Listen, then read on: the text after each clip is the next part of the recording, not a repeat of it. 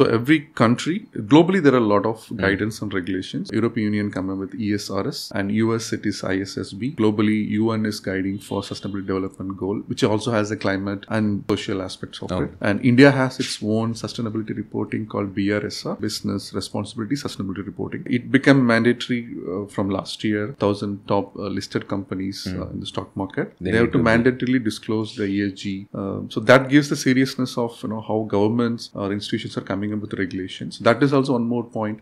Uh, why enterprise needs to take this very seriously. Enterprises are adapting and they are sustainable. Everybody could be sustainable.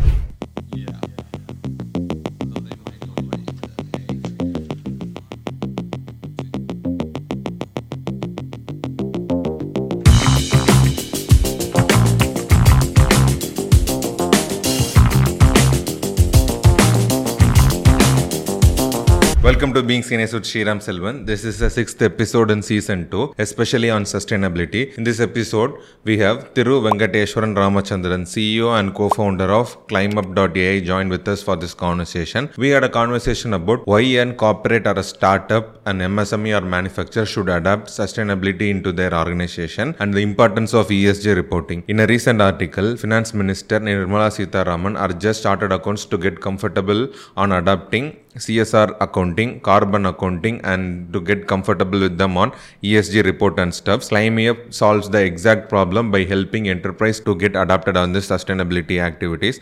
Especially, it helps enterprise to collect data in real time. ClimeUp.ai also provide advisory solution for enterprises to get adapted and let them educate on this ever-changing environment of sustainability practices. This is one of the episode where I learned a lot about the new things where I haven't explored before.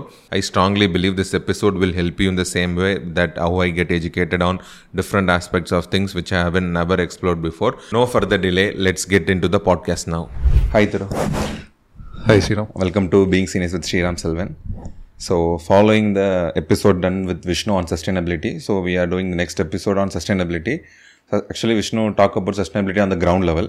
So we are going for enterprise level as of now. So uh, I'm privileged to do done a second episode on sustainability. I just plan to do more on sustainability. Like what I have bring you for enterprise, I like to bring more people down. So before we speak about ClimeUp sustainable technologies, Sustech and things, I just uh, I just want you to introduce yourself to our audience. Then we can go along the podcast. Sure. Uh, so I am Thiru, um, so founder of Clime uh, co-founded with uh, my uh, partner Chandra Kumar. Um, so I carry 20 years of uh, corporate experience in uh, IT technology, ranging from SAP to conversation AI, IoT, AR, VR, uh, you name it. So we build IPs products. Uh, in my last uh, startup as an uh, first employee, uh, I got opportunity to build the team from zero to one and we built a product which is uh, primarily for smart cities, uh, energy efficient buildings, net zero buildings, uh, which is now an award winning product in India, uh, widely used in uh, northern part of India for lo- large uh, residential communities. Okay. Uh, so that's being the uh, uh, my career uh, so far. And uh, l- last year we incubated uh, uh. Uh, so it's been one year now in this space. So before we talk about the enterprise and things, I just want to know about the sustainability in your point of view. Like how you see sustainability, not from the enterprise level, from a common man level, how you see sustainability. Sure. I think the word sustainability, uh, very predominantly spoken, and even to a common man level, is primarily the post-pandemic. Okay. Because right, that's like a reset button for the entire planet, uh, where you know we stopped our work, stopped our business, and there's a lot of uncertainty, right? Uh, so we are unable to sustain our both business and economic level. Uh, as a common man, uh, so we need to have a methodology to continue our day-to-day activities, uh, being uh, you know environment friendly, or responsible citizens, right from you know uh, buying uh, unnecessary things or uh, plastic usage. So there are a lot of things you know uh, which as a layman or common man can contribute for a sustainable environment uh, and the choices we make in. Okay. Do you believe that sustainability is achievable in next net like net zero what you're talking about now in your space? Is it possible to achieve from a common man perspective Is it we can we able to educate them in a short term period? Of course, it's only possible if common minds are involved. Uh, Yeah. If you put it rightly, right. Uh, each and everybody, uh, you know, as a consumer, uh, we need to make a choice of you know what we do in a day-to-day life, uh, and uh, based on that, I think we can eventually achieve that. That's what I believe. Uh, So, just a curiosity question: Do you follow any sustainability practice in your day to day life, like you have implemented? Of course. Uh, so one of the first thing is as a company, uh, we don't use, uh, don't procure uh, new laptops. So we use Okay. refurbished laptop for all the employees. Uh, it's basically like you know you extend the lifestyle uh, lifetime of the product, uh, which actually helps to save the energy spent on producing the product. So that's one thing. And uh, personally, so right now uh, uh, I don't own a car. Uh, You won't own a car. I don't own a car. Um, so we still uh, manage with uh, carpooling and stuff like that. Uh, So whatever is possible, uh, wherever we can live simplicity way. Um, so I try to follow that. Yeah, yeah. So I was in Chennai for last week, and one thing I really wanted is and the carpooling things to be happen. So when I see in the traffic, no, most of the people were and single people they have own a car and they are all make the traffic actually. Yes. So actually, the carpooling thing is happen. It wasn't a talk for a very long time. No, is it uh, happening right now? It's very much. Uh, I think it's more about uh, the attitude towards uh, sharing it, sharing your own thing. And I see it's happening in more of metro cities uh, like metro cities. Bangalore, Okay. Chennai, and Mumbai, uh, where the traffic is heavy and people are uh, very conscious about Oh. uh, spending and sharing that. I think especially the Gen Zs are really, okay, okay. Oh, they are really into it. really into it. Yeah. Okay, I thought like it was just a concept from long back. It was not happening. No, it was happening like- then. It's no? happening, it, uh, and I have been uh, one of the, uh, I mean, uh, user of uh, the carpooling. Okay. Uh, past past six months, I've been traveling to Bangalore, Hmm. shuttling between Bangalore to my native uh, in carpooling. It was, uh, you get new connections, you meet more people, Yeah. Uh, You learn a lot of things. So it's actually helps socializing as well as environmental friendly as well. So you reached Chennai yesterday, no? So Yes. Do you had an opportunity of done carpooling here? Yesterday, no, because yesterday I came from airport, so No. uh, I didn't get opportunity. so I had to carry the baggage and stuff like that. But otherwise, yeah. But there is a need of an application for uh, for these things to happen here in Chennai. Yes, I think there is a lot of apps like uh, blah blah, Stride and stuff like that. But there is some corporate sustainability where people going to same office they use that. Uh, my colleagues uh, in previous organizations as well. So it's been very much active. But I don't know about post pandemic. people are concerned about these. Um, uh, Okay, wearing sharing masks and sharing place. things. Okay. I don't know how it's changed now, uh, but uh, I think Gen Zs are killing it. Okay, okay, okay. So we move to the sustainability for enterprise itself. So enterprise means business and companies, no? Yeah, it's primarily uh, corporates of all sizes, All sizes. right from small, mid, and From MSMEs to startups yes. and from a big corporates.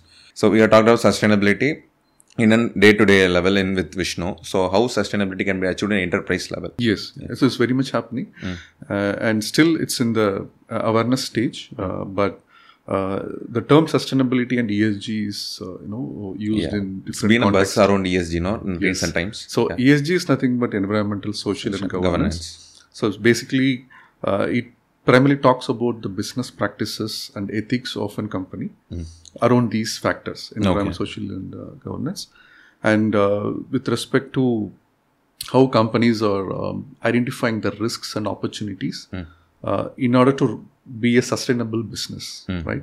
So that is what primarily are around you know, uh, ESG per se, and the need for this ESG or sustainability is becoming more evident now.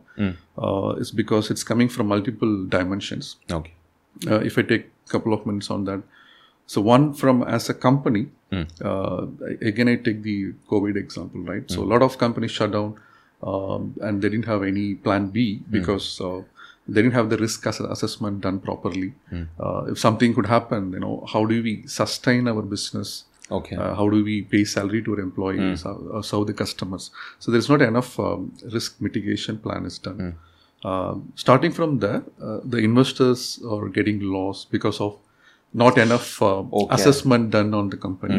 So basically, multiple stakeholders are involved. So right from your customers, um, they need a sustainable product, and uh, they're looking for looking to invest in a company where there is sustainable practice are followed. So from a customer point of view, from an investor's point of view, they actually going to heavily invest and uh, for the company from a capital point of, uh, and uh, they need to know what is the future for this company. So if I invest ten dollars today, whether I'll be getting twenty dollars or I'll be paying from my pocket for the damages or the negative impact caused by the company.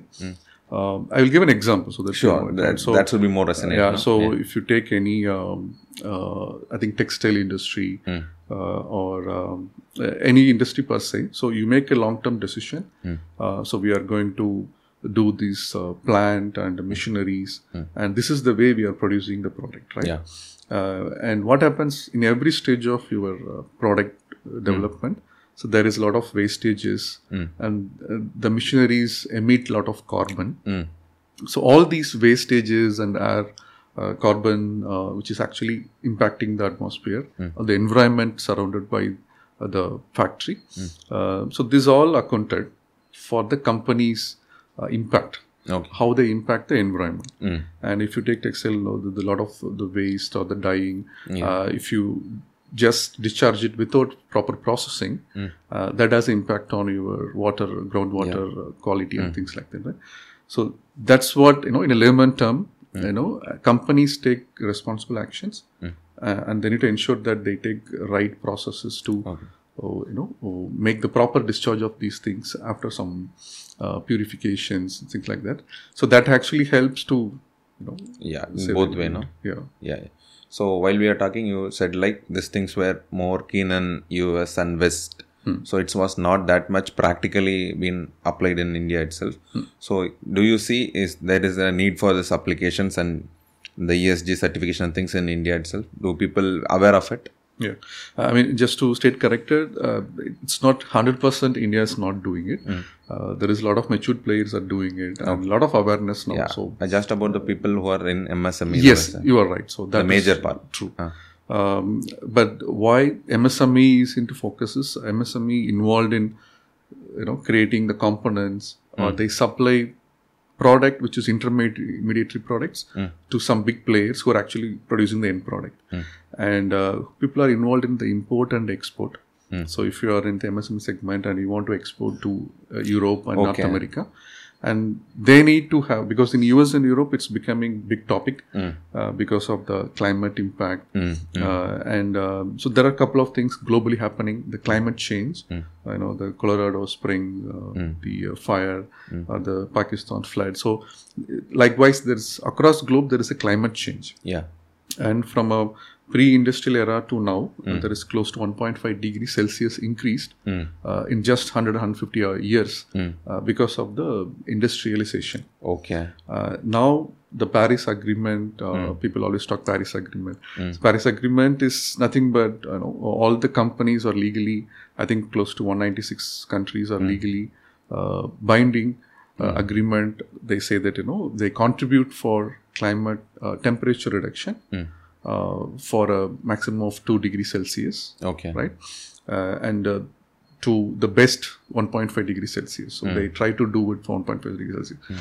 So that is how uh, the countries are committing. Uh, that means it's cascading to the industries in every country Okay. and the They have- kind of energy source they use. They make ensure that they are ESG compliant. Yes. Okay. So every country, globally, there are a lot of guidance and regulations. Uh, in Europe, there is uh, European Union coming with ESRS, and US it is ISSB, uh, and globally UN is guiding for Sustainable Development Goal, which also has the climate and uh, social aspects of it. And India has its own sustainability reporting called BRSR. as, uh, BRS? BRSR. So Business Responsibility Sustainability Reporting. Okay. Uh, it became mandatory uh, from last year uh, for the thousand top, um, you know, uh, from a cap perspective, Okay. uh, thousand top uh, listed companies uh, in the stock market. They, They have to to mandatorily disclose the ESG parameters. Okay. Uh, not only for them, the complete value chain Okay. of their uh, suppliers Oh. uh, and the vendors Last mile, first mile, everything. everything so upstream and downstream Um, so that gives the seriousness of you know how governments or institutions are coming up with regulations that is also one more point uh, why enterprise needs to take this very seriously. Okay. So is it possible to view by a common man on these things, the ESG certification and things, the reporting and things, can we see by a common man? Yes, yes, it's all available publicly. Okay. and every company uh, because as a customers uh, they need to one of the stakeholders is uh, customers uh, so they need to publish it in their website uh, and from a regulatory standpoint they need to integrate this into their financial report Okay. uh, so it will be available in public uh, for all the common people to access so those who are uh, doing exporting also have to maintain the ESG, no? Yes, yeah. Ex- exports uh, is uh, is mandatory to have. So now Europe is coming up with. I mean, it's already there is a directive called uh, CSDD, uh, Corporate Sustainability Directive, uh, Due Diligence Directives, which is mandating that uh, anybody exporting uh, product to Europe uh, has to have these these things covered. Okay. And only then they are allowed, uh, and then they are uh, imposing carbon tax uh, if their emission is beyond the certain uh, allowable limits. Uh, so that's the. Sorry for the interruption. If you are listening to this podcast on Spotify, make sure you follow Being Scenius with Sriram Selvan. And if you are listening in the other platform of your choice, make sure you follow us there and give us a rating. It helps us to reach us to more people. To make sure you follow and leave us rating on your favorite podcast streaming platform. Okay, okay. So how Climb Me Up help this kind of people out? Yeah. So ClimeUp, what we do is we help. Uh, we say like we supercharge the sustainability for corporates. Um, so we basically we wanted to bring the outside in view from our enterprise experience working with technology. Uh, so climate is a sustainable technology company. Okay. Uh, we try to solve the problem with the technology.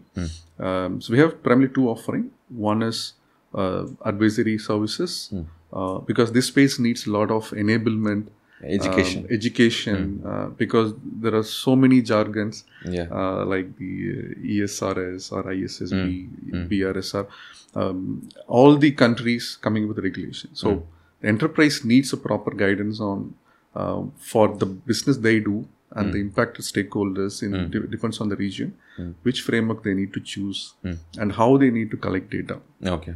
So from a uh, advisory standpoint, we help corporates from collecting the data, training the team, uh, help them repo- prepare sustainability report and the carbon emission reports uh, perspective.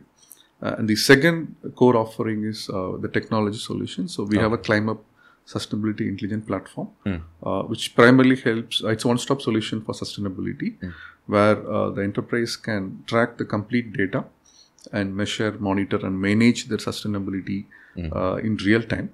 Um, so that you know, unless you don't measure it, you cannot manage it. Yeah. Right. So that's the problem we are trying to solve with the technology, with the real-time data. Uh, the board and the C-level folks Okay. can make. while we talk about we spoke about ESG, no, uh, environmental, social, and governance. So ClimeUp help to metric these three things in the software itself. Yes. So this is a uh, sustainable intelligent platform. Uh, right from um, identifying or baselining your ESG metrics, uh, carbon cal- accounting. So we call it as a GHG emission calculator. Okay. Uh, and then till you prepare your reports. Um, so these are all the first steps. Okay. So you baseline the data, baseline the metric, uh, what you have, and then you prepare report. The second step is to take actions. So we also have a goal setting module where customer can uh, decide for this business year Okay. uh, out of the metrics you know you find some improvement area and you figure out okay i need to improve my employee diversity or i need to invest in clean tech. So there is a goal setting module where you can set the goal and you can track it in real time. So that is also uh, it's like an end-to-end suite uh, right from baselining goal setting. And uh, one of the challenge companies faces uh, so they have offices in different geographies right? Uh, so headquarters in us or europe uh, but they have a branch office in brazil and india. And uh, globally the data needs to be accumulated and you need to understand which region is doing what and how you uh, so that is also the climate platform helps. Uh, we centralize the data in the cloud uh, where users can remotely monitor anywhere from the globe. Uh, and you get a complete insight of uh, across your facilities uh, which facility is doing uh, you know good and bad and how you can improve take actions uh, to the level of details we go to the assets Okay. so for every asset in the company uh, which how is impacting the environment Okay. right from the laptops you said. no? exactly yeah So that is a do. Okay, the social part is there now. Yes. So how you track that and how you measure the social part of the enterprise? Right.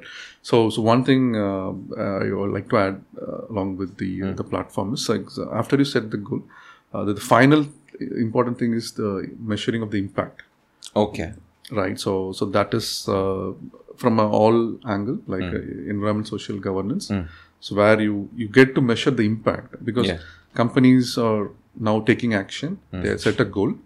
Uh, but what is the impact of that particular goal? The outcome is the main. outcome is the now. main uh, and um, the investment they are making whether it is giving a proper roa um, currently there is no tool or uh, no proper mechanism um, to track it right Okay.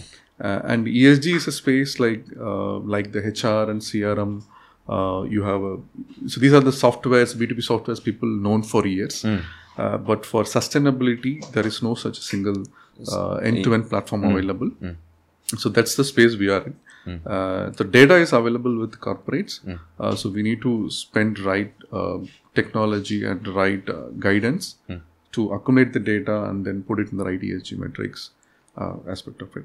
And coming to the social aspect of it, um, so primarily coming into you, your own employees, Okay. um, you know the health and well-being of the employees and working conditions Oh. and uh, gender diversity ethnicity. So all these parameters uh, is makes uh, the sustainability score in social. Okay. and not only for your own employee and also for the um, vendors perspective. Okay. so if you are procuring uh, uh, let's say um, material, material material from outside so there is a mining happening in uganda and the work life is Okay. not good especially you might have seen news like In- EV, EV, EV space, lithium, yeah. lithium battery and a lot of minings not have proper protection gears. Uh, those are things concerns the people who are making battery. So when they source this cobalt, uh, they know that uh, okay, this is particular mine. Uh, we should not buy it because the working condition for their employees is not good. Okay. Which means that it is going to impact their ESG score. So they will indirectly push or mandate the good health and uh, you know the working condition for the employees. So that is how it's like cascading the positive things, uh, but in a hard way. I mean, you need to push it to make it happen. Okay. Does it have a questionnaire kind of things in the social part? Yes. Tracking down the well-being of an employee. Yes. So every uh, ESG framework, uh, if I take GRI, it's a global reporting framework, one of the widely adopted framework. Uh, it's very clearly uh, listed the material topics, Okay. uh, like right from environment, water, waste, and uh, pollution, uh, and from a social perspective, uh, employee wages, working condition, health conditions, uh, so women employees benefits. So all those things are covered, um, and with a clear definition. Okay. I think that is where the corporate needs guidance because sometimes uh, uh, they don't understand the exact data they need to disclose, Okay. even though they have it. So one is to understand the framework, what data needs to be reported, and second to figure out where you need to source the data within your corporate. Okay. So these are two things you know the corporate needs to do. That's where your advisory thing Exactly. came into place. Advisory comes. Okay. because we spend a lot of time with uh, our own um, environmental specialist, climate scientist and uh, the ESG data analyst. Uh, help them to understand uh, what they need to do based on the size, if it is MSME or mid-level or enterprise. Uh, so we have a advisory solution based on this size and scale.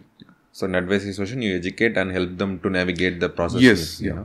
So that's. So, okay. because once you educate uh, then you need a tool because the platform is just a tool but unless you uh, emphasize on the importance of these metrics uh, and uh, bring a mindset change because it needs a lot of behavioral mindset change um, Right from how what we think and what we do in a day to day, we have to bring Exactly. some little changes. Yeah. right because uh, right from the hiring uh, let's say hr needs a proper hiring strategy to have a mix of uh, ethnicity and uh, thing.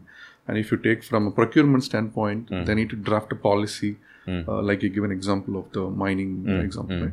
So all the vendors in the corporate they need to uh, put a due diligence to ensure uh, the vendors are properly following the esg metrics so that's the responsibility of the procurement Yeah. so likewise, it's cascading to all department uh, to do take some steps on system. Okay. So let's assume me as a startup. So I have started and I just want to know about the ESG and things and work, work in a tech space. Do I need to be an ESG compliance sta- startup? Yes, it, it- it's like uh, the earlier is better. Uh, As you grow, uh, you may have many challenges to uh, manage. Like Should I think about in the early stage when I was in a growth stage? Should I consider these things? Yes, absolutely. So it's like as of now, uh, there is uh, no mandatory for uh, small and micro companies. Um, even to MSME, there is some leeway. It's another one year, one and a half year to report um, because uh, the government and the regulatory bodies knows that they have to start from the big fish and then come to the small one. Okay. Um, but having said that, um, there is something called the value chain. Uh, the big companies are procuring from another uh, mid-level companies or MSMEs. They are So they will indirectly, you know, Yeah. push that uh, limit. Um, and for a startup perspective, if you're having a good ESG data uh, internally, it's easy to get uh, you know even funding. Yeah. Uh, because the investors will be looking for how you are good at the early stage.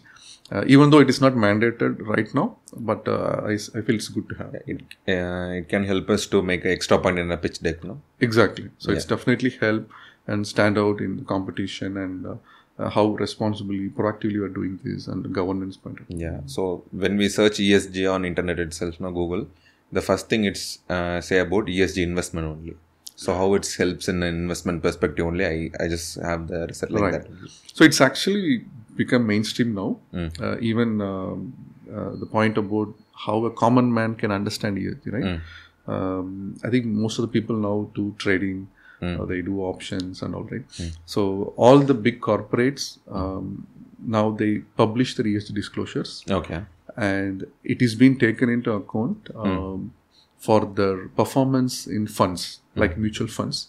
So if uh, let's say if tata is having a, a brand i mean product and they have uh, released an esg report and uh, based on the esg score of that company Okay. uh, the stock value could increase or you know decrease. Yeah. uh, because the end consumer the retail market is very cognizant of understanding these uh, uh, intricacies So one other way, people will get educated in a re- soon time, no? right. Yeah. and if you are not doing proper due diligence on this and you are investing there could be possibility that uh, like the company may end up being paying a, a big fine because they caused environment damage or some humanitarian uh, issues uh, then that becomes the company's loss becomes your loss.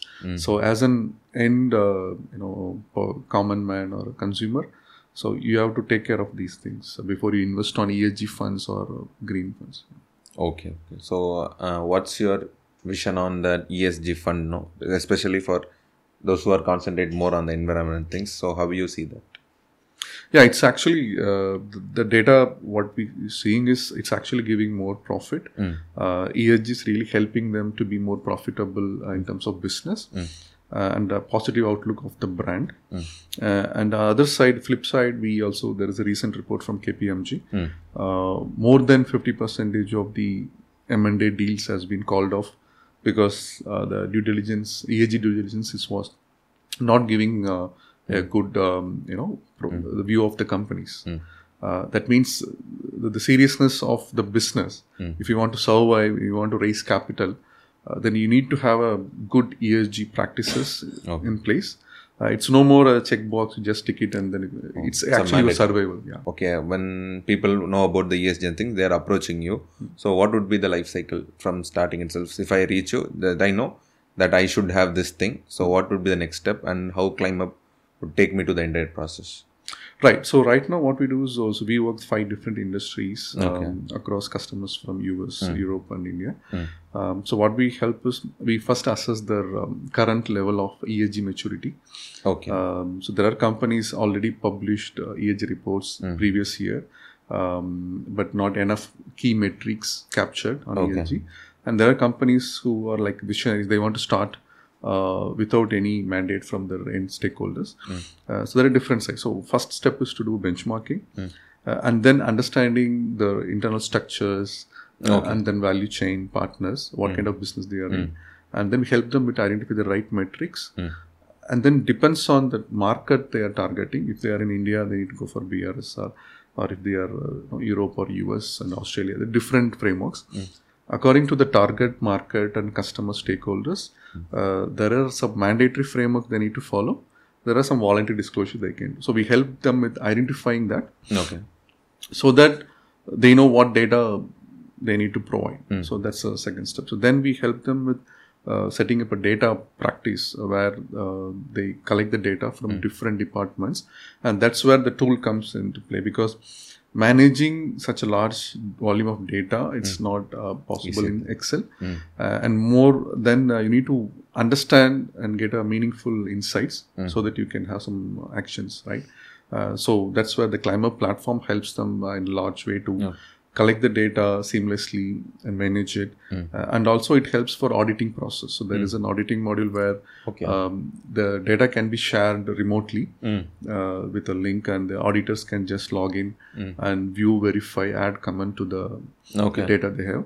Uh, it's a complete end-to-end seamless process so it's nothing like this in before Okay, so as I have a small enterprise, I just want to get started on these things. I, I want to explore myself for some time. So how can I start? What are the action steps without having go for any application or something? I just want to get started and want to learn these things. So where should that people should get started? Then? Yeah, I think the first step is to get uh, yourself familiar with what is ESG uh, and uh, especially the industry you are in. Uh, depends on the industry like real estate or textile or manufacturing. Uh, you find the right metrics what you need to do. Um, so there are a lot of open source materials. Uh, Open source also open source material. Udemy is uh, also providing courses, and uh, United Nations uh, giving a lot of free courses on sustainability. okay. Uh, so so many materials are available. GRI also provides a lot of materials. Uh, so a lot of sources. The problem in this space right now, I think uh, anybody in sustainability space agrees. There are too much of information Okay. it's an information overload right uh, so that's where the advisory plays a role Okay. what information is needed for you to take care and where you need to spend effort rather than boiling the ocean right so that's where we help yeah. So do you have any clients from Chennai itself? Do people reaching out for this kind of uh, thing? yes we did a project in chennai uh, from um, Sriperumbudur. Okay. so there is a factory uh, they fabricate uh, you know the home decor products Okay. They export it to Malaysia and Singapore, and we help them prepare that uh, due diligence report Okay. for their export perspective. And uh, so, so far, like 70 facilities across India, Mm, five sectors, 70 facilities, uh, and 1 million uh, tons of uh, CO2 equivalent has been monitored uh, and reported through our systems and our advisory For team them. for different customers. Okay. Okay. okay. Yeah. Do you have any specific case studies or success stories that you are proud about when you're about to meet someone in the same spirit itself? No. Do you have any such kind of story to share? I think um, the answer is yes.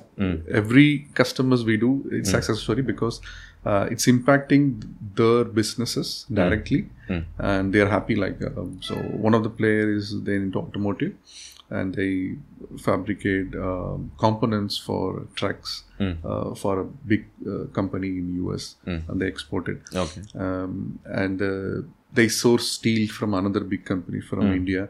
Um, so the value chain is completely traced, and we are able to provide the proper baselining for them. Uh, and with that data, they are able to share it with their customers. Uh, it's actually giving uh, trust for their uh, end customers. Okay, our offshore delivery centers or our offshore uh, vendors are taking proactively these measures Okay. contributing you know in a responsible way for environmental and social. So we help them with that. Uh, and there is another facilities primarily on a consumer product uh, based out of um, kolkata. Um, and then they have facilities across northeast uh, in that product is again they export to asia apac market and uk market uh, the headquarters in uk so, Okay. yeah. Uh, so they also have um, you know uh, generated the uh, sustainability report uh, with our team support. Uh, in in in all these scenarios, uh, we see that uh, the happiness from customer because before uh, a month or so they don't have any clue how to do this, Okay. and after we come in and we help them you know with this data and uh, guide them properly and generate the report. and they are really happy that you know a big task is achieved. Uh, Yeah. And uh, it's not only that we also help them with the proper guidance after that. So once you've done the report, uh, how you need to collect the data for the next year, uh, you have to start now because it's not that every year you come back and ask like, uh, can you help me? To, So we said like, uh, we are not doing that. So so we want you to be you know enabled uh, self self sufficient way. So you have a tool and you have you know what is your baseline data and we trained you so you can take it on your own and wherever you need our uh, experts are there 24 percent so help you with that So, Thiru, you told like you are working with five uh, kind of industries. Can you break it down and what kind of industries are they? uh, what kind of industries Are they? Yeah, specifically. Okay i think primarily uh, the heavy emitting industries are the focus Okay. uh, which is like your uh, mining, uh, Mining. oil extractions, or um, you know steel manufacturing. So wherever the lot of uh, the pollution, air pollution, or GHG emissions, is that's the key target Okay. because that is directly contributing to the temperature and climate change. Uh, but uh, otherwise, uh, in every industry, there is a, any product you make, so there is a embodied carbon in it. Uh, like you know, so right from sourcing of raw material, so we call it as uh, you know a cradle to gate, uh, right, right from mining uh, till the transportation of the product to your uh, gate, and then you use that product uh, to turn into another product, right? So you manufacture it, uh, and then you have machineries uh, and processes like it goes for let's say welding process Okay. uh, or um, you know the different process inside the industry. And you may use boilers um, HVAC system. Uh, so a lot of energy you consume. And even the electricity you consume as part of your factory operation uh, it's coming from a you know grid uh, which is again using a fossil fuel like coal to power the grid right to generate energy. Uh, so there is uh, something called scope 1 2 3 Okay. uh, scope 1 is your direct emission from your own operations. Uh, scope 2 is indirect emission. So where the energy consumed for your operations uh, whether it is coming from uh, uh, clean energy, like a renewable energy solar or windmill or uh, it's from the traditional fossil fuels. So that mix is also captured and then the scope 3 is where all your uh, indirect emissions through your value chain partners uh, both from purchasing goods to uh, till the you know the last mile the end of the product life To reaching to the end customers. right. So complete uh, the spectrum of value chain from upstream and downstream. Uh, there are various steps involved right? So before you make a product after you make a product then you ship it to some customers and you put it in a store and then from there customer buys Yeah. uh, the usage so when you use the product uh, there is emission also so certain products has emission while you use the product as well Okay. because it consumes energy or it emits directly No, like some electronics. yeah electronics gadget is one of the key Okay. So if uh, if I ask a question like who is your target audience, what would be your answer? Okay, so target audience in terms of industries, uh, we are right now focusing on five industries like the steel manufacturing, uh, even IT companies, and textiles. Um, so real estate. This is five target customers right now. Uh, but in terms of the for platform, um, within a corporate, uh, there are different uh, level of audience Okay. the C level, CEO, CSOs. So they are the consumer of the data. Uh, So they are like the buyers, uh, you know, who needs the solution to make business decisions. Uh, the actual users are the business champions for sustainability. So in every department, HR has a champion, or a procurement team has a champion, admin has a champion. So these champions are the actual users of the platform. Uh, so they use the data to collect on day in day out basis and then uh, the separate set of assurance provider or auditors who actually help to verify this data as a third party. So they another uh, you know uh, target audience who help them do it. Uh, so right now uh, the product uh, is primarily for corporate or enterprise users. Uh, but we also have plans to launch it for consulting firms. Okay. uh, so whoever is providing consulting to their customers, uh, they should be able to, able to use the ClimeUp uh, intelligent platform uh, and then manage their customer data Okay. remotely audited and um, you know manage their sustainability reporting point of view so that's another thing we are currently working on Okay. So uh, co- consultants who are helping other uh, enterprise to adapt to ESG. to adopt ESG or help them prepare uh, the ESG report or GHG emission calculation stuff like Okay, so for while recording this episode itself, we use uh, AC current and we used to charge battery itself. yes So do I have to think about it in a such a way that I was polluting this environment? But I'm just I'm not using any clean energy to do such things. So from transportation itself to shooting itself to reproduce it and to upload it and when the eh, reaching to the end customer itself, do I have to be conscious in some way or do I how do while you're talking about the clean energy and stuffs, no, that's hit me hard. That's why I'm asking. no absolutely see the the, the thought about uh, right do i need to do something right so that's the starting point right so you'll always think now before you do any podcast right so you always think how we can do energy efficient Okay, like uh, I, I reached the Rapido today. So should I plan earlier and should I take a metro or like that also? Right, that- so- that's a little thing that would make a difference, no? Definitely. So uh, everyday commute and everyday energy use and um, the setup. But the thing is, um, if you ensure that as much as possible we leverage the resources uh, in a minimalist way. And uh, but we cannot completely eradicate, right? Because Yeah, yeah, yeah, everybody has to do something. Uh, but while do that, you make decision about uh, leveraging the resources very minimal uh, or optimized way. The second is um, like the energy part uh, we talked about. So when you set up your own setup of uh, Okay. like what MKBHD do, no? He just sunroofed this entire exactly, office and so try his to house get with an uh, solar. clean energy. um so as much as possible. Okay. Um, so that's one of the things. There are many things we can do. Yeah. Uh, some of the things I can. yeah, from next episode, I just uh, keep in mind and just before planning itself, I just plan these things also. Perfect. Uh, I, I really thank you for you know uh, making an impact in this podcast itself. Uh, thank you. Actually, uh, while talking with Vishnu, in day to day itself, activity itself, I make some changes. So while talking to you, it's hit me hard. Like oh, from the what from what I try to produce itself, I I was using energies in a wrong way. So it's helped me a lot. Yeah, I really humbled. Um, th- thanks, thanks for saying that. Okay, so while we're talking about that, we you, you said about it was powered by AI, no? So what kind of AI it's helping out this in this space? Yeah.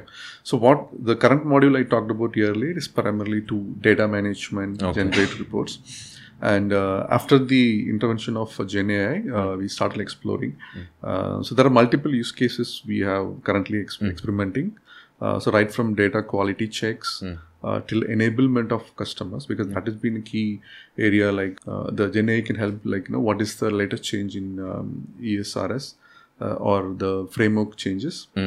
And similarly, like uh, the AI uh, module can help with the recommendations. Okay. So now you have multiple facilities, data, so it can do the you know, uh, massage of the data and then tell you uh, this facility has a big impact and you need to do it. Oh. Um, and then uh, f- to the level like where you can take steps so it can recommend you to take steps so, so some of those use cases we are running and there's one critical use cases uh, since it's a very information overload space so we are working on a model where it can help to uh, automatically upgrade the latest um, frameworks Okay. uh, and keep the platform intact uh, so that your ability to uh, not to worry about the changes coming from the market and then you have the always latest frameworks for it Okay. So if if some Europe makes some changes in this framework itself, it get updated. yes so that's something we are experimenting right now uh, because it's still in nascent stage Okay. uh, but I, we see a very strong uh, you know, need for these Yeah, solutions yeah. Then it also connect the dots and came up with a solution also, no? So, yes yes so yeah. yeah. with different data points, it can collect and come up with a solution. Like so, this can be a thing that we can concentrate there also. Exactly. I mean, so this is a space where you deal with a lot of data. So you don't need to worry about training. Uh, so there is multiple industries involved and there is multiple data. So Hmm. uh, it's in in reality it's a ERP for sustainability. Okay. Um, but um, the existing ERPs are a little heavy uh, in terms of uh, the way it built, uh, also the price point per se. So uh, that's why the outside in look. So we come from uh, it's not only a tool we wanted to build, we wanted to see how we nurture the culture of sustainability. Okay. Um, because traditionally, if you see sustainability folks, uh, or they are pretty much into their routine. I mean, there are a lot of tasks for them. Uh, it's very lean team, but they're given responsibility of managing health and safety, environment, and at sometimes compliance, risk, so many things. Um, uh, and uh, leveraging of tool, uh, it's not the day-to-day tasks. Mostly they deal with Excel. Oh, spreadsheet. extra things they know. Uh, so now with this tool, they no need to worry about how to do the calculation or how to do the reporting part. okay. Um, they can spend time with their employees to educate them, Hmm. ensure the process in place, uh, and then leverage the tool to manage the data and then get the recommendation from the platform. So talking about the team, does every enterprise have a such team for dedicated for this thing? Yes, so uh, if you see the last two years, right, so there is a new uh, role has been uh. Yeah, that's what I was about defined uh, Yeah. for a chief sustainability officer. Yeah, I see on one guy from Coca Cola. And then at that point only, I know that there is a specific designation for that.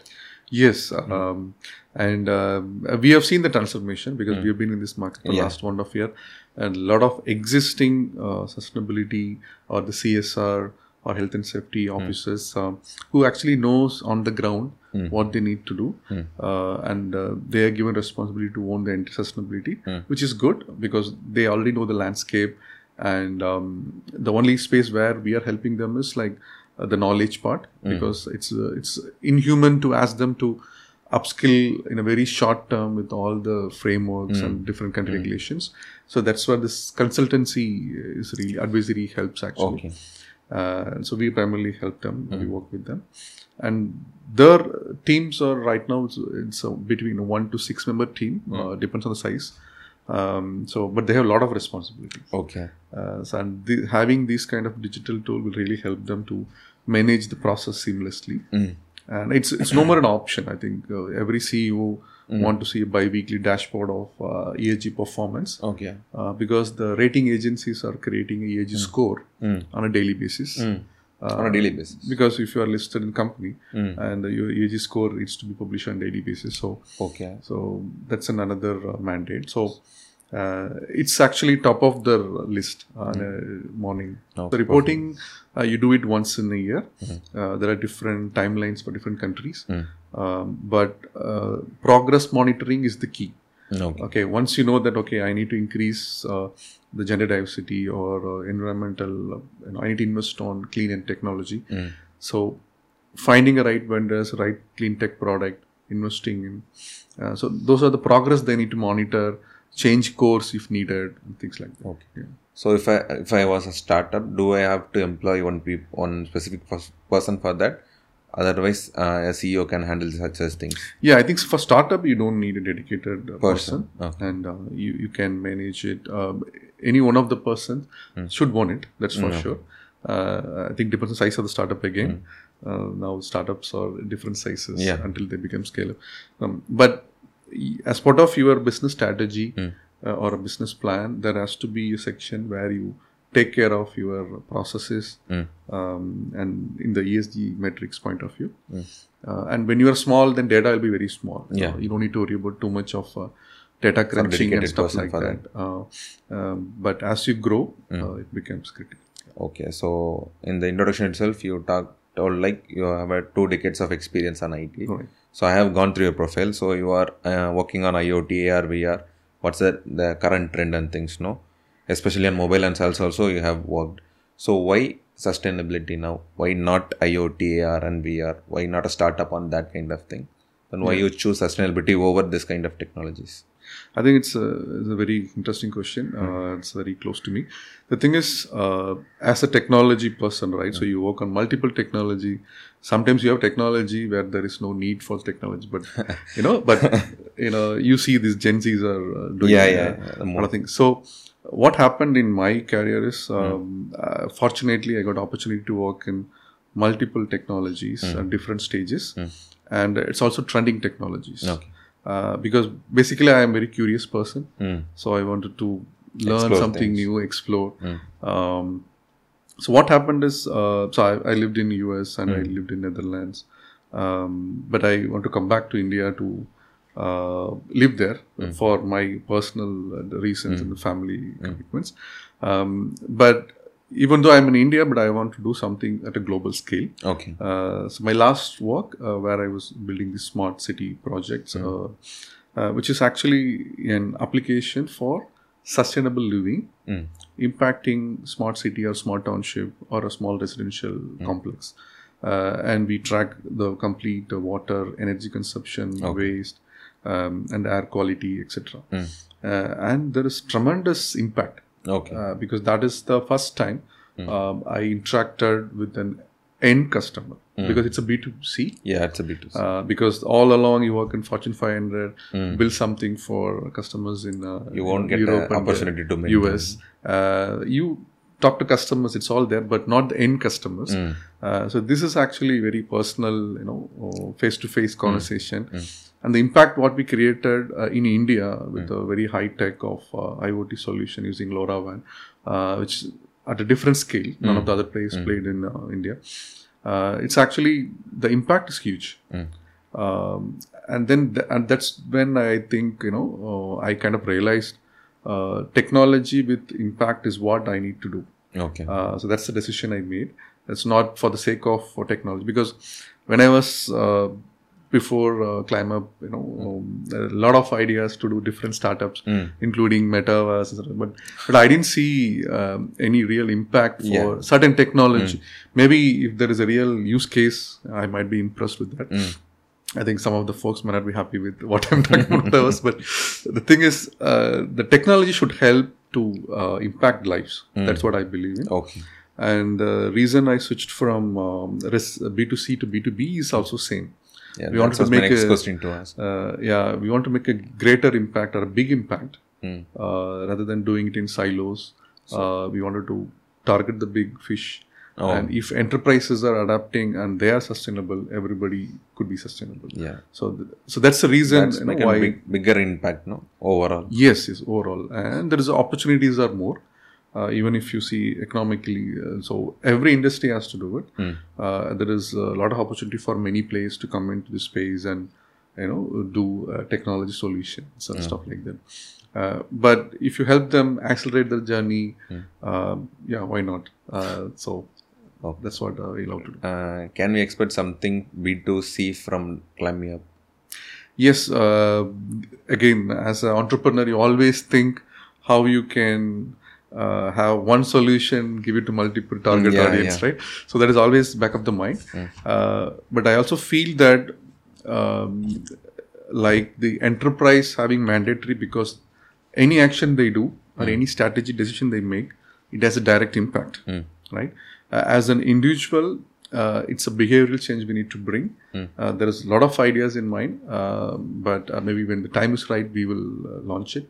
Uh, but right now, it's primarily on the B2B side. Ah, Okay, okay. So you have said like the frameworks would be updated constantly from place to place. It updated Yes, constantly. yeah. So how you stay updated on about knowing all the things around the sustainability and ESG? Yeah, I mean, keep your eyes open uh, and follow all the leading uh, frameworks, uh, the foundations, or institution who's building these frameworks, uh, and attend their webinars and a lot of readings, uh, because this is the space I know. Uh, I would, I'll be honest. Uh, The last one year, what I read, uh, I've not read in the last twenty years, because last twenty is more about you learn a technology, and then you do it or you build. Uh, because once you know what is Azure stack or AWS stack, that's it, right? Uh, but here it's more about understanding each industry. Yeah. We're working with five industries, no five types of industries. Yeah, we just started. Focus, right now, we're focusing on five industry, heavy contributing industries like you know, be it steel or manufacturing, real estate, textile, uh, some to name a few. Uh, so it's very important to uh, each industry has its own life cycle of uh, right from sourcing till product. Uh, end of the life of the product, right? So it's very interesting. I mean, uh, w- only if you understand the business end to end, you are able to provide advisory. So we spent a lot of time and we hired uh, experts in this field uh, who are en- environmental engineers and um, energy auditors uh, and climate scientists. Yeah. There is auditors for and do th- these things also. Yeah. So uh, from a, I mean, they come from auditing experience, but they do consulting with us now. Uh, so because that experience helps Okay. because they might have seen uh, you know multiple uh, industries Okay. uh, what could be improved how the energy can be optimized things like that so as part of recommendations uh, we also help them to uh, achieve that yeah. Okay, okay. So you have been employed for past 20 years, no? So from that point to one CEO, what's the one mind shift shift you feel right now after being a CEO? Um, to, I will be honest with you. Yeah. Uh, for me, it's always like uh, whatever I have taken, I have to accomplish it uh, Okay. and uh, give the right. Uh, you know, like you know, you work in a project and you're given deliverable. You try to do your best, right?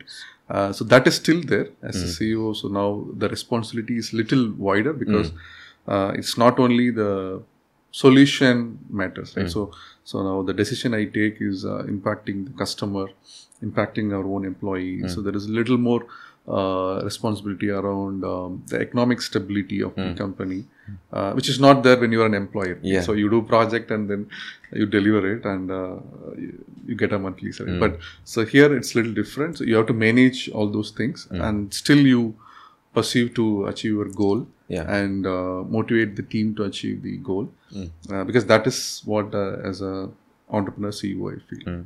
So you had an experience of working with different kind of peoples from different industries and different countries also, no? Does it impact in creating this application in other way? Like to know about different kind of people and the environment. You, you've been in Netherlands Ye- also, yes, no? Of course. Yeah. No, actually, it's it's very much useful uh, because we are able to think global because we are able we have a reach Yeah. and we have And you have been there, no? Yes. Uh, we are able to connect the culture and how they are uh, Hmm. living.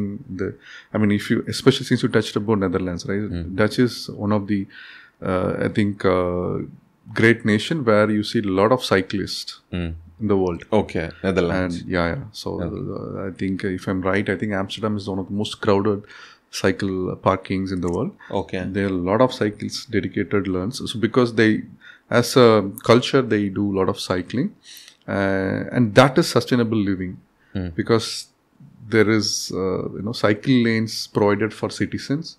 Uh, because of that, they are able to use that and uh, the uh, you know promote the sustainable transport. Um, which is actually good.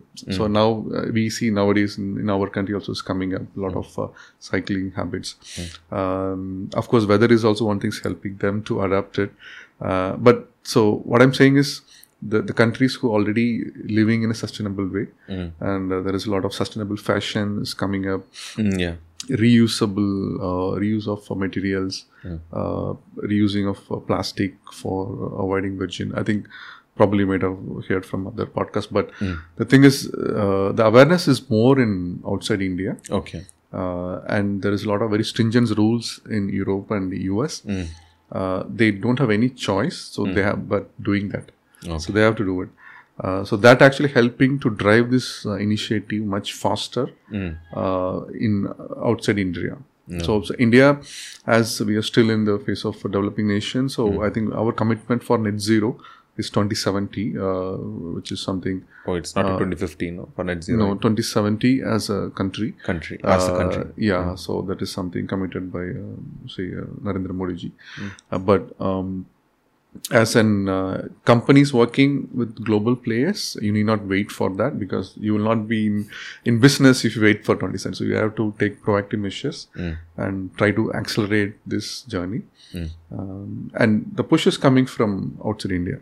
So that's the truth. And if you are, if you want to be in the business working with global customers, or you want to export your product, and you need to oh, aware of these things and then uh, work closely with the consultants to generate the reports hmm. and publish it and monitor it and take actions. Hmm. That is key. Uh, because most of the time what happens um, in you know in our indian context is like uh, everything is seen as a regulatory you know. So you get a certificate it's done. So right, it's not like that actually because this time it is not like that. Because now the climate change is very evident.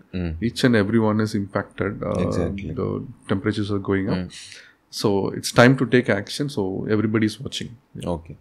So it's now I think whether it's another good question or not, is it possible to fake the things like the metrics and things in the ESG? Yeah, see, uh, that's where yeah, it is possible. So the answer to it is possible because end of the day, humans are the most precious resource. Is going to use the tool, and uh, they are going to review the data. They are going to audit the data. So it's always possible in any software platform. Uh, but uh, I think that's where you know this mindset change is needs to be done. Okay, like the the climate change is real. You have to act on it. Yes, that's there. And the government also coming up with a lot of uh, penalties and like the greenwashing is one of the topics where people try to portray that they are green, but they don't really do anything. uh, But They're the one, but they are the one that are most polluting. Right. Uh, so it's not that they can escape just by you know the data what they are giving will be audited, verified, and if they found wrong, there will be penalties. Okay. Uh, it will be impact your business and brand. That is one. Second, that's the um, place where the AI could play a you know a role. Uh, Okay. uh, you have to build a ethically unbiased AI, uh, which can help you to uh, take care of these uh, data discrepancy validations uh, and uh, avoid human intervention as much as possible. Uh, automate the data collection through sensor technology like IoT, so the data instead of the, somebody's feeding the data manually, you can deploy a sensor and collect the data. Yeah. This is some of the tech way technology can help. Uh, but uh, platform has a verification layer where uh, there is a 4i principle. So one person enter the data verified, the other person can review it and approve it. And if the the both the parties are uh, aligned and uh, so we trust the employees will do things good for their company and uh, not to jeopardize the opportunity given to them. Okay. So while you're talking about, you mentioned IoT, no? So do you uh, provide any IoT solutions to with this application? So, so right now we are partnered with another company to provide uh, IoT technology to integrate uh, with our platform. So, anybody who want to collect data automatically, yes, we have a solution.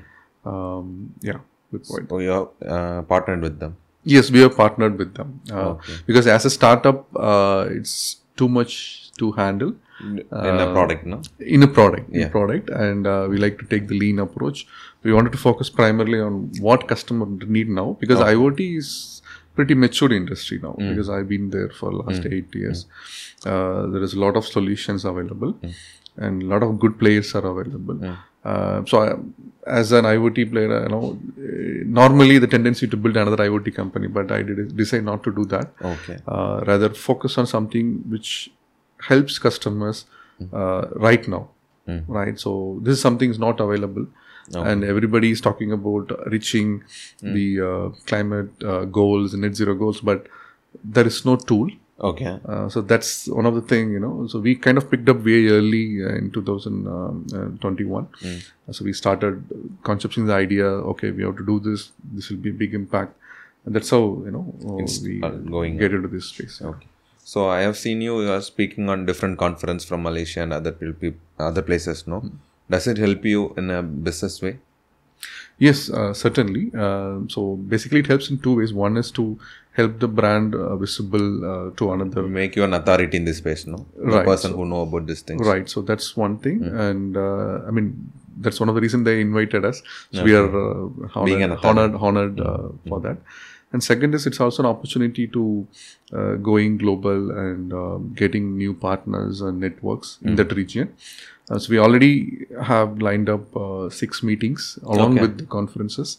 Uh, where they like to see our solutions, partner with that, provide uh, you know co joint solutions.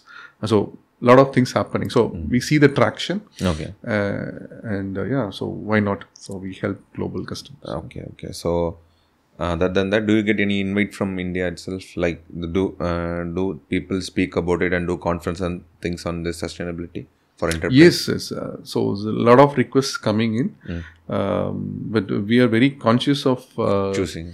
uh, choosing or spending effort. Um, the reason being like. Uh, one is some uh, events are commercially it's not viable for a startup. Okay. for the Um, name's sake. yeah so they think we are a funded company and you know uh, but we are bootstrap uh, and we continue to bootstrap for some time until we you know uh, we get the right vcs who can uh, align with our ideologies and uh, vision Uh, so that will happen one day. So yeah. that's so are looking after VCs and angels right, now. Yes. So, so I mean, we kind of spent quite a lot of time at the beginning of a startup. Uh, even at the idea stage, we spoke to 15 startup uh, VCs, but uh, but then we were too early in this space.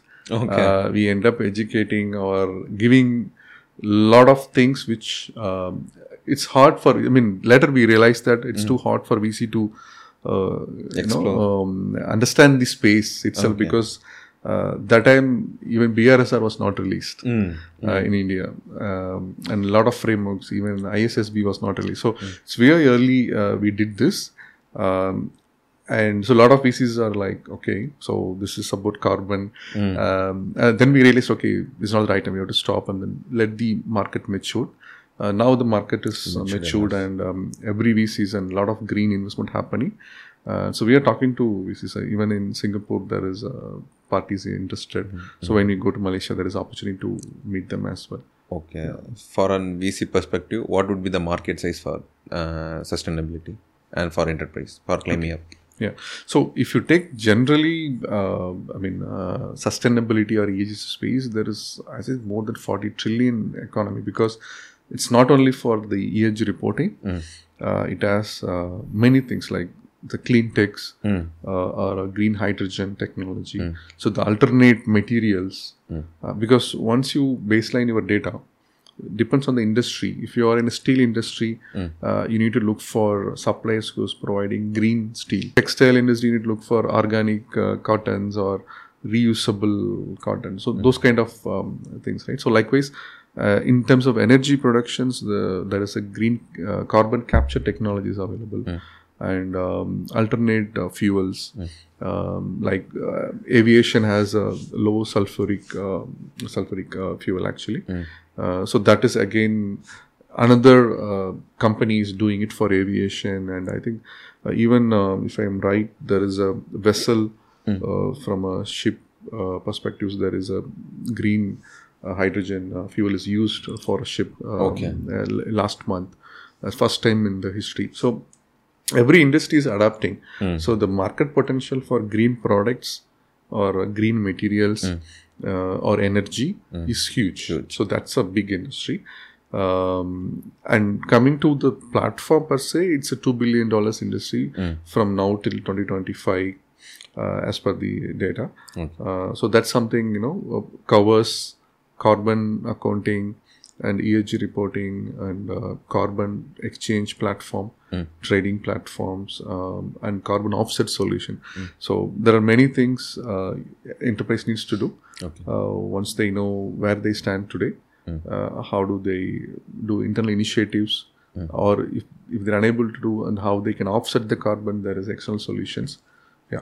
So as I told earlier, no. So when I searched ESG on Google, it says the first thing I saw was about the investor only, ESG investors. Hmm. So on that they have explained like there are the three kind of investor. The new one is called impact investor. The other two are institutional investor and then individual investor. The old the old traditional one Right. and the impact investor. So when I deep dive into it, it had mentioned like those who want an impact in the environment at the same time they want to be a financial gain also. Absolutely. So, what's your thought on that? And have you been approached by any impact investor till now? Yeah. So, like I mentioned, so we kind of spent quite a lot of time uh, in institutional investors and impact investors as well. Uh, but I think the the industry will drive, uh, you know, in a large way only if the impact investors are, you know, pumping a Yeah. lot of money into this, and it's happening around the globe. Uh, because the primary reason is to, uh, of course, uh, beyond profit. So they want to make an impact. So they invest in projects where uh, either it is uh, uh, environmental impact or people impact, social impact. Uh, so that's the kind of an um, space they primarily interested in, um, and uh, they want some meaningful returns and meaningful impact, Impact for the also. thing. So, uh, so we are also looking for such a partners only uh, because uh, it's if you run only the profit, then it's uh, uh, it's not enough. I mean, uh, otherwise, you know, uh, we could have done multiple other businesses. Why not? We are in this. uh, So, Yeah.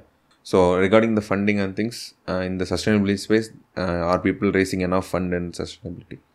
Yes, now it's started again uh, because if you remember in 20, uh, 22, late 2022 and beginning 2023, there's like the funding winter, Winter happened. there, Um, and that time, I think meta was went and then AI, uh, like Yeah. I think October, November, Gen, uh, OpenAI came and uh, it's transformed uh, the AI space. Mm. Um, so now again it's kicked up, and uh, we are actually thankful we are in a uh, intersection of sustainability and AI. So both is uh, very niche and is much needed uh, space, and uh, we wanted to use best of uh, our knowledge uh, and the resources to this effort. Um, so there is a lot of fundings available. So we, While back, I read like uh, sustainability is the space where it is least invested. Like that, I have read uh, some days back. That is it real? No, it, it was real. It Uh, was real. It was real. Back then. Uh, yeah. Uh, because people uh, have very less knowledge about uh, the space and uh, uh, then there is a lot of awareness happened. Uh, a lot of big uh, investment firms uh, like BlackRock, Blackstones, they they kind of invested heavily on ESG funds. Uh, so that actually triggered a lot of attention because only if biggies do, you know, the rest will follow, right? Yeah. So that's happening now, and um, a lot of funds now is flowing on this uh, space actually. Yeah. So let's assume that uh, investor is seeing this episode and he was educating himself on this space. So, so some of the points you have to take in mind before investing in such sustainability space. What are the things you would suggest them? So, what are the things you should be aware of before investing here? Yeah, I think uh, as an investors, they already have a very standard uh, due diligence process Okay. that's been there for ages. Uh, what is not there is the update of ESG or the impact for ESG is not in that uh, current due diligence. I think it's ki- kind of you know uh, adding to the existing due diligence checklist.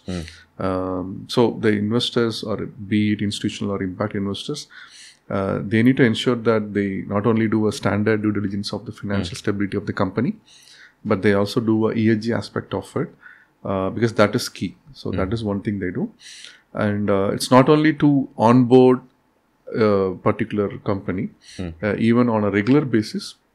Because what we do as a, one of the offering uh, from a consulting, we help the financial institutions, investors to help due diligence because they are not an expert in this space. That's why I was about to ask. Yeah, so we provide our knowledge in this space. Uh, because the funding come, I mean, the institution needs to report their ESG, Mm, okay. where they fund, where they invest their money, uh, whether the investment is impacting an environment or it is actually benefiting the environment, right? Okay. Uh, or as is, you have to report. So that's where we help. It's called financed emissions. So whatever the finance uh, they do for the portfolio companies, uh, whether it is impacting the environment or not. So they have to report it. Uh, it's called financed emissions. So from that perspective, the companies uh, needs to take care both the initial onboarding as well as on mo- ongoing monitoring perspective. Mm, Yeah, and more, most most of them are aware to maintain their portfolio. I have some impact or some investment in such companies. No, people are more aware on investing in this kind of companies. Right. Yeah. So now um, the space is split into multiple space. One is clean, clean tech, uh, climate tech, Climate and uh, sustech, Sustainable. and also the green hydrogen, uh, alternate uh, energy. EV also come under this. No?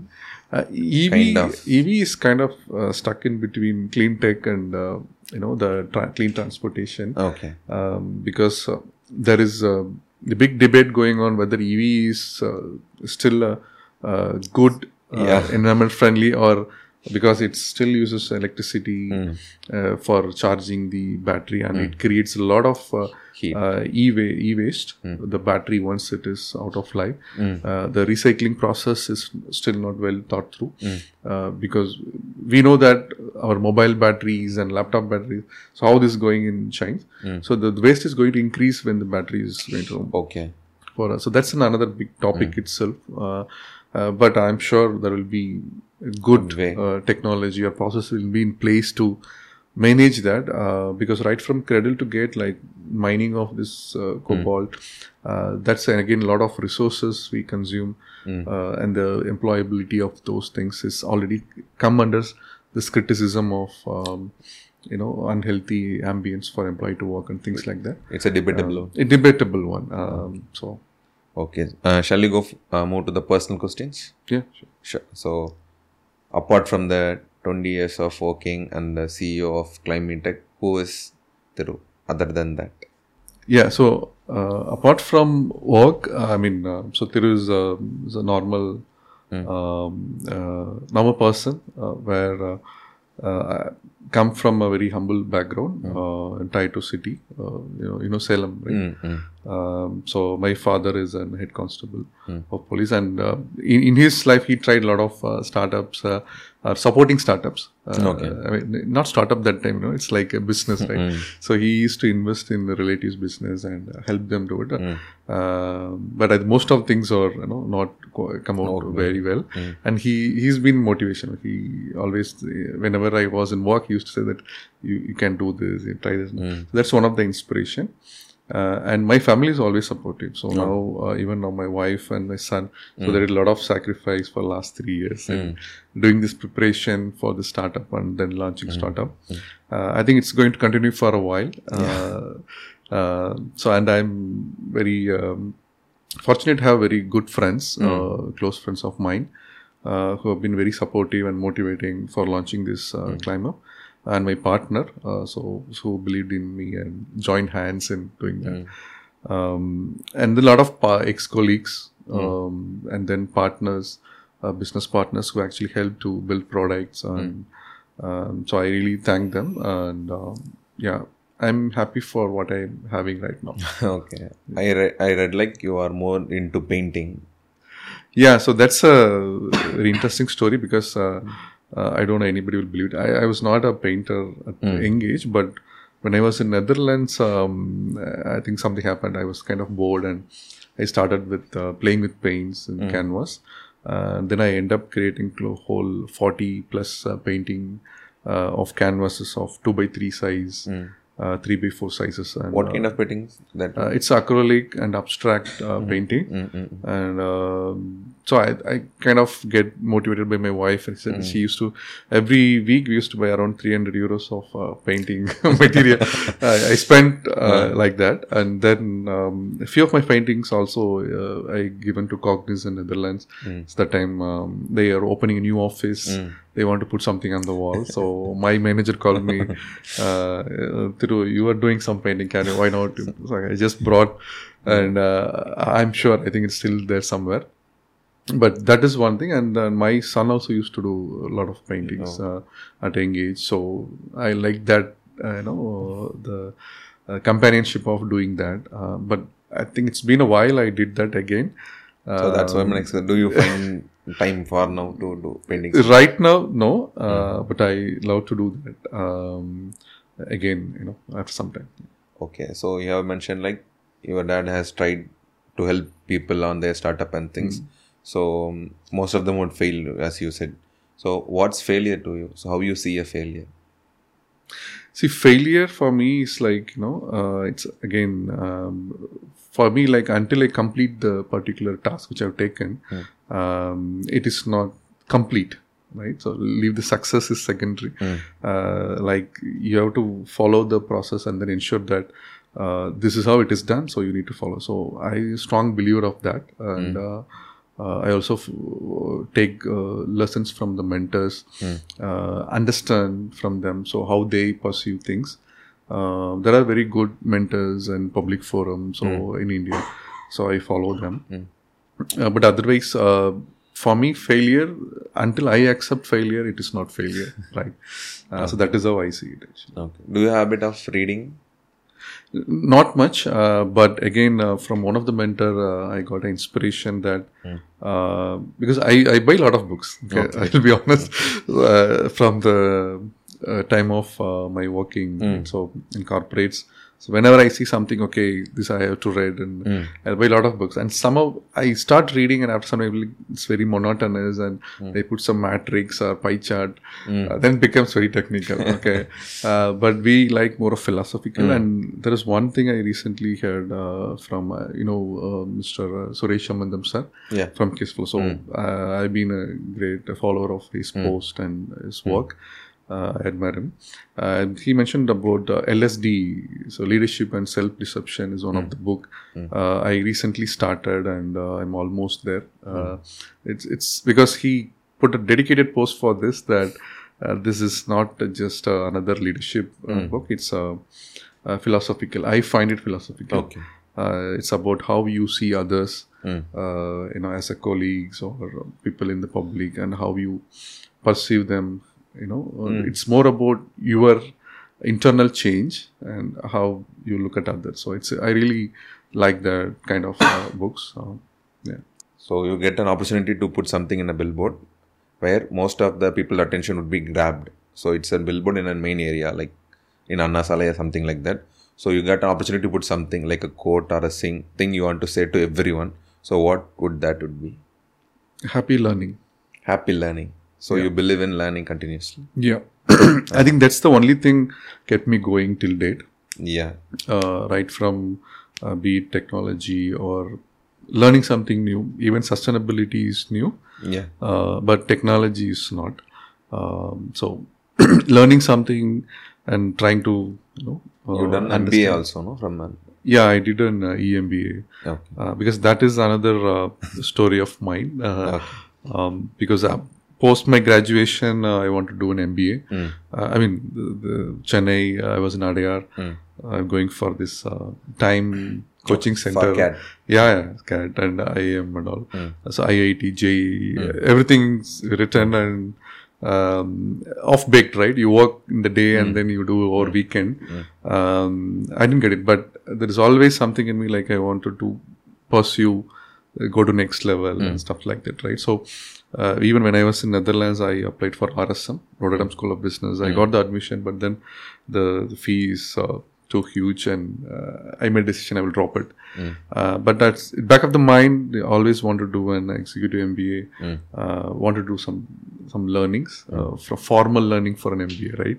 And then I find this one um, when I was working in a startup, building a company from zero to one. Um, I find this online course like Quantic, uh, you know, business and technology. Um, so that actually kind of helped uh, because I'm one side I'm doing a startup, building a startup. A lot of things about the the product and uh, customer discovery and uh, pricing of the product and bundling. So so much thing I do on the ground. The same time I learn from uh, this course. Uh, it's an online course Okay. Uh, but it is from a United States industry, uh, I mean institute, uh, and then it's very well thought through program. Um, so I kind of uh, kind of achieved that dream, um, you know, two years back, and it's helped me a lot. Yeah. Do you have any to-do list of learn something new other than sustainability and tech and something? Do you have any to-do list to be ticked? eh? No, right now, see, like I, I normally I don't have a lot of to-do list. Uh, this actually because uh, you know it's like uh, childhood, um, you know, thinking, right? So after you finish your college, you want to do something MBA.